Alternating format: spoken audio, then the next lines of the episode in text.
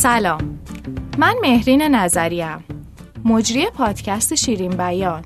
پادکست شیرین بیان در مورد بیماری دیابت صحبت می‌کنه. در مورد چالش ها، مشکلات، جنبه علمی و اجتماعی دیابت. شما خودتون با یه سرچ ساده درباره دیابت خیلی اطلاعات می‌تونید به دست بیارین. اما پادکست شیرین بیان می‌خواد از داخل دایره دیابت باهاتون صحبت کنه. شما می‌دونید تو کشور ما حدود 5 میلیون نفر دیابت دارن. حالا از این 5 میلیون نفر 10 درصدشون دیابتی نوع یکن یعنی مثل من از بچگی دیابت گرفتن و روزانه دارن انسولین تزریق می‌کنن. شما هم تو زندگیتون چالش زیاد داشتین اما همه اونا برای یه فرد دیابتی پیچیده تره. مثل مدرسه رفتن، ورزش کردن، روزای بلوغ، دانشگاه رفتن، کار پیدا کردن، صحبت کردن از دیابت تو اجتماع و خیلی چیزای دیگه. من از هفت سالگی دیابت دارم.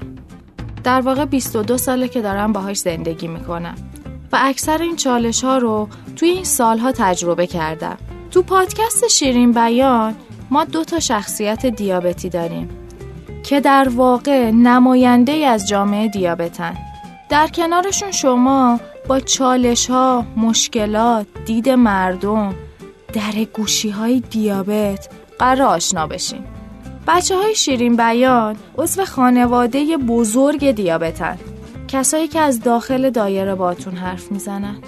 شخصیت هامون نیلوفر کازمی و نویان نجد هستن. پل ارتباط ما با شما میترا کاجابادی یه بلاگر شیرینه. و مشاور علمیمون دکتر نجمه نکویانه پزشکی که خودش از بچگی دیابت داشته و همیشه کنار دیابتی است. راستی بلاگر شیرین یعنی بلاگری که درباره دیابت می نویسه حامی این پادکست شرکت کاربنه. اگه کاربن رو نمی‌شناسین باید بگم که اونا بیشتر از 8 ساله که توی بازار نرم افزار دارن فعالیت می‌کنن و راهکار ارائه میدن. همینطور نرم افزارهای تحت وب و اپلیکیشن طراحی و پیاده سازی می‌کنن. تیم خلاق کاربن با استارتاپ ها همکاری می‌کنه. حتما برین سایتشون رو ببینید. آدرسشون رو توی کپشن گذاشتیم. خب دیگه بریم سراغ داستان.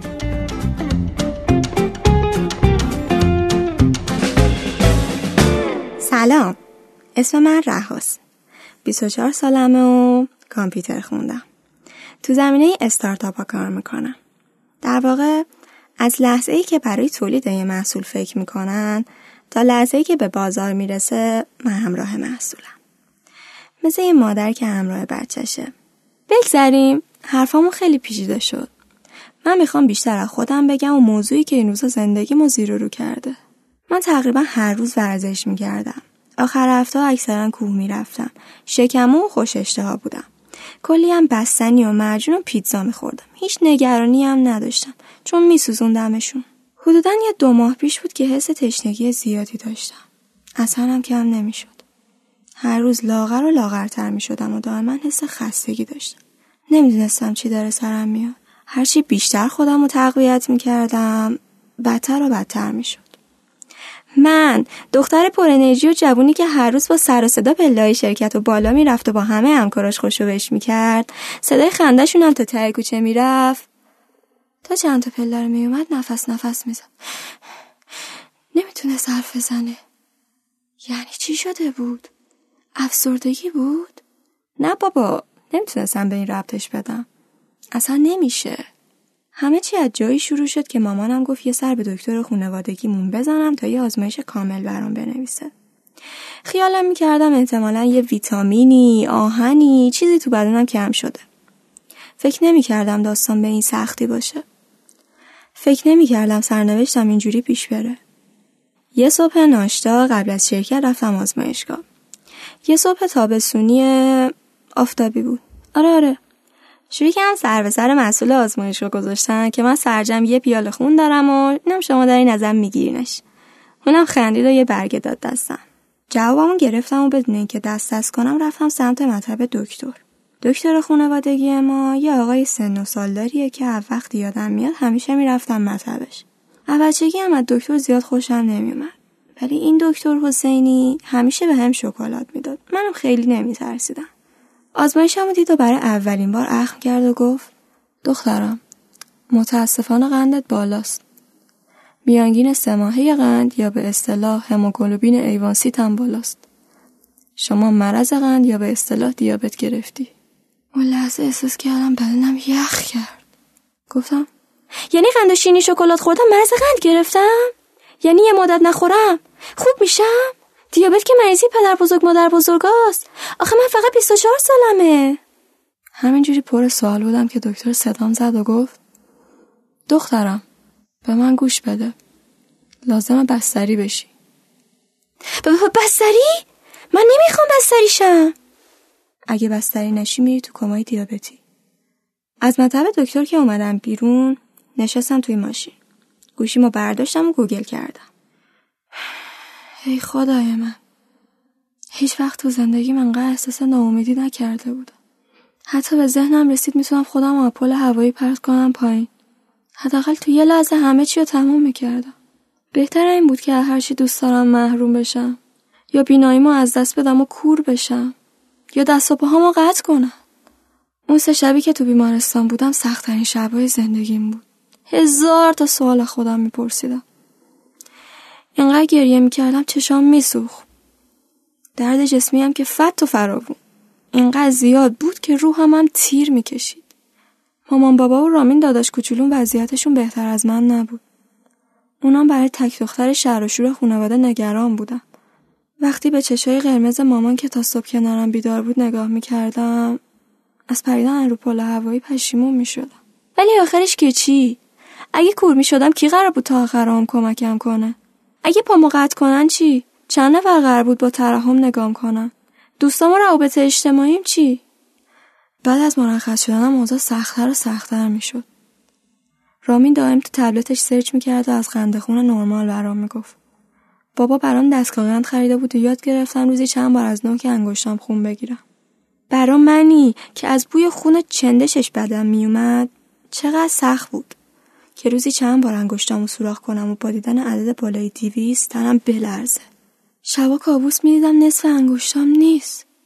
یا روی ویلچر نشستم و پا ندارم. خیلی وحشتناک بود. دو تا شیشه انسولین عین شیشه های پنیسیلین. با یه سرنگ باریک چندشاور رو هر روز بعد ازشون دارو میکشیدم و به خودم تزریق می‌کردم. روزای اول مامان می‌زد. ولی از بس گریه کرد و اعصابم خورد کرد دیگه خودم یاد گرفتم. یکی از اون شیشه ها شیری رنگ بود و مثل دوخ تهنشین می‌شد. سطح کلی قند بدنم رو تنظیم می‌کرد و روزی دو بار باید تزریق میکردمش. اون یکی رنگ آب بود. با هر غذایی که میخوردم باید تزریق می‌شد. کمتر غذا میخوردم که کمتر بزنم. می‌دونین درد زیادی نداشت ولی تا آخر عمر زدنش سخت بود. بوی تلخ الکلی حال به همزنی هم داشت. پرستارم بهم گفته بود به سرنگ ضربه بزنم تا هواشو بگیرم. منم وسواس گرفته بودم. چون میترسیدم آمپول هوا به خودم بزنم انقدر ضربه می‌زدم تا ناخونم جرد می‌گرفت. کابوس شب و بیداریم شده بود. هر طرف می‌خواستم برم این دیابت لعنتی رامو بسته بود. همش حس می‌کردم نمی‌تونم. نمی‌تونم. همش از خودم میپرسیدم. یعنی ممکنه این کابوس وحشتناک تموم بشه؟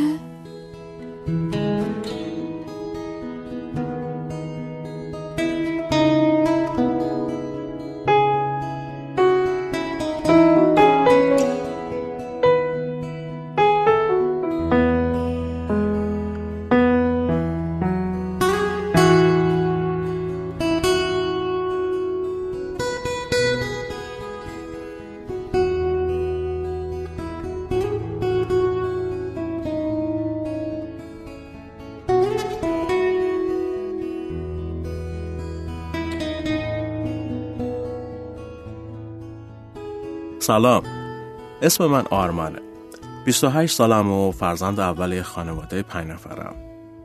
وقتی میگم فرزند اول یعنی کلی مسئولیت و بزرگ شدن زودتر از سنم و خودتون حتما بهتر می‌دونیم یه برادر دو سال کوچکتر دارم و خواهرم که سوگلی خونه هم هست پنج سال ازم کوچکتره. ما یه خانواده متوسط هستیم یعنی تا دو ماه پیش بودیم. البته نمی‌دونم دو ماه دیگه هم باشیم یا خط فرق ما رو رد کنه. مامان معلم بود و بابا استاد دانشگاه. البته بابا همیشه دستی هم توی کسب و کار داشت.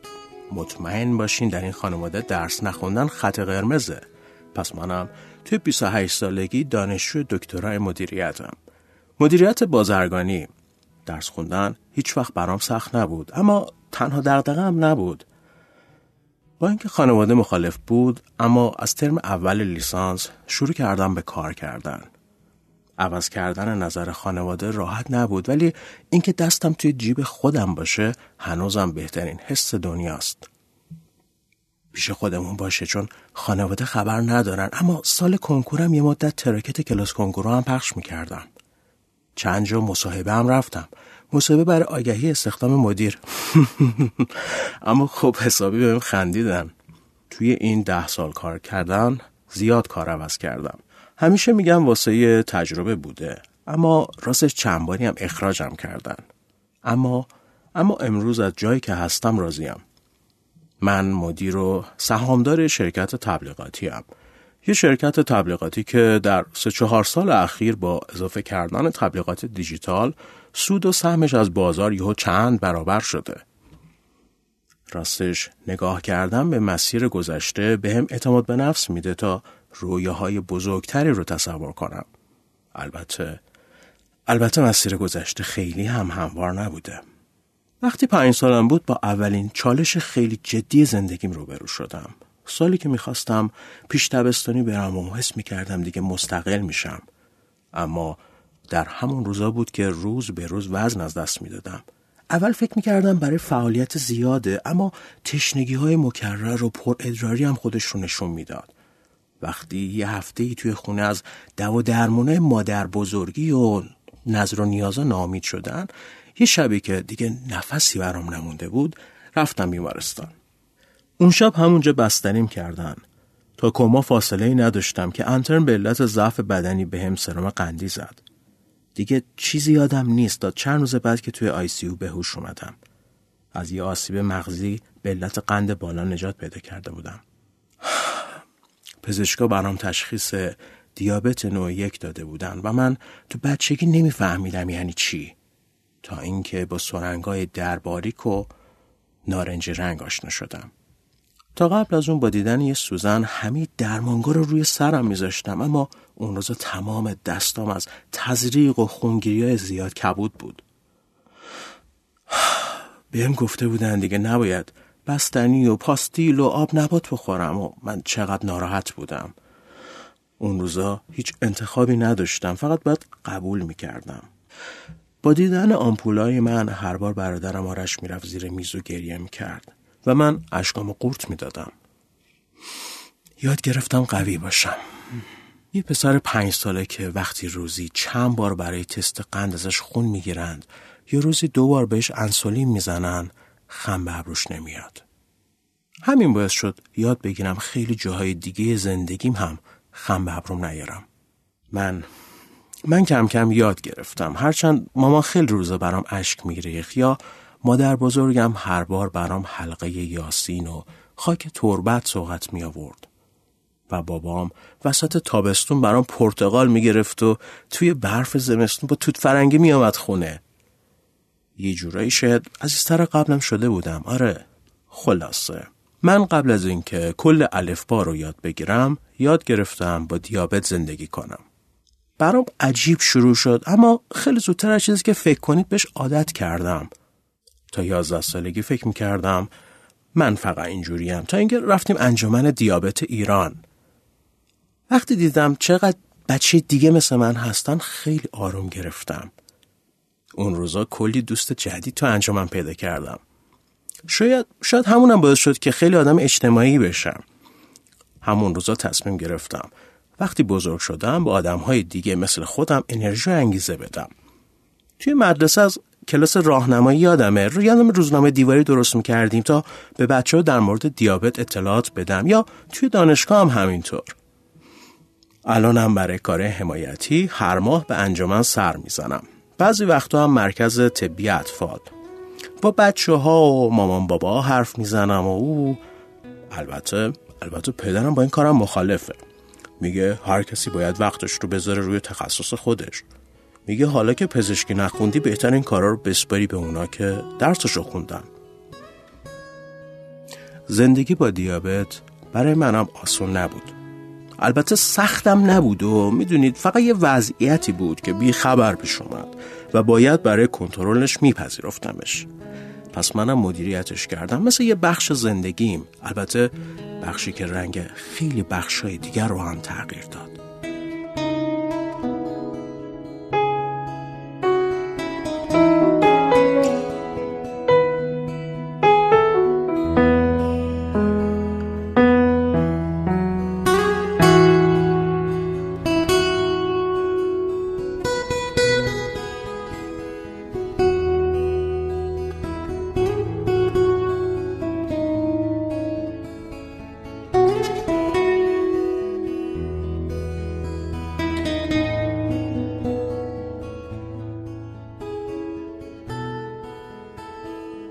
داستان رها و آرمان رو شنیدید.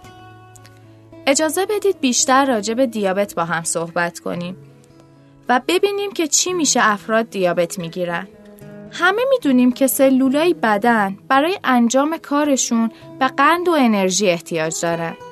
اما این قند و انرژی از غذا خوردن به سلول می‌رسه. این قند توی خون ما شناوره. بعدش به سلولا می‌رسه. باید بدونید که قند خود به خود نمی‌تونه از توی خون بپره تو سلول. اینجا یه هورمونی به نام انسولین هست که قند رو وارد سلول می‌کنه.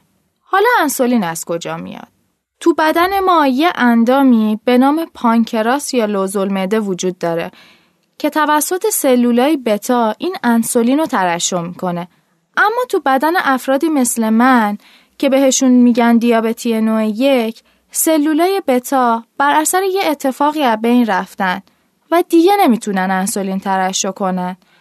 ما مجبوریم که روزانه انسولین رو به خودمون تزریق کنیم. گفتم یه اتفاق. درسته. پزشکا هنوز دلیل خاصی پیدا نکردن. اما می‌دونیم خیلی اتفاقی پیش میاد. من بعد یه آنفولانزا با تب خیلی زیاد دیابتی شدم. دوستم به خاطر استرس شدیدی که بچگیش کشیده بود. یکی دیگه بعد از جراحی لوزه. اون یکی بعد از آبل مرغون. بعضی ها هم تو سن بلوغ و حتی یه سریا بعد ضربه عاطفی به دیابت مبتلا شدن. دیابت نوع یک یه بیماری خود ایمنه که ما از بچگی تا جوونی ممکنه بهش مبتلا بشیم و تا آخر عمرم مجبوریم انسولین تزریق کنیم. بیاین با هم راجع به باورای غلط هم حرف بزنیم. این بیماری که بهش مرض قندم میگن هیچ ربطی به زیاد خوردن شیرینی و قند نداره. و اینکه بیماری دیابت یه بیماری غیرواگیره و دیابت نوع یک نه ارسیه نه قابل پیشگیری. آره، گفتم دیابت نوع یک. پس نوع دو هم وجود داره. ما چند نوع دیابت داریم که نوع یک و دو شایع ترن. دیابت نوع دو چی جوریه؟ در دیابت نوع دو انسولین تو بدن هست ولی یا کمه یا زورش به قندا نمی‌رسه. بنابراین فرد مجبوره با داروی خوراکی یا تزریقی به بدنش کمک کنه. این نوع دیابت رو بیشتر افراد بالای سی سال بهش مبتلا میشن. تا حدی قابل پیشگیریه. مواردی مثل چربی دور شکم، تغذیه نامناسب، سبک زندگی کم تحرک و سابقه ارسی احتمال ابتلا به این دیابت رو زیاد می‌کنه. در مورد انواع دیابت بعدا بیشتر حرف می‌زنیم. ممنون از اینکه با ما همراه بودین. پادکست شیرین بیان هر دو هفته یه بار با محتوای جذاب برای شما منتشر میشه. شما می‌تونید از شنوتو یا سایر اپلیکیشن های پادکست ما رو بشنوین. اگه پادکستمون براتون جذابه ما رو به دوستاتون معرفی کنید. راستی یه آیدی تلگرام توی کپشن گذاشتیم که منتظریم سوالا و دقدقه هاتون در مورد دیابت رو بشنویم. کارشناسامون به سوالاتون جواب میدن و دقدقه هاتون هم به ما کمک می‌کنه تا محتوای بهتری رو آماده کنیم. پادکست شیرین بیان متعلق به همه جامعه دیابته. همراه و معرف ما باشین.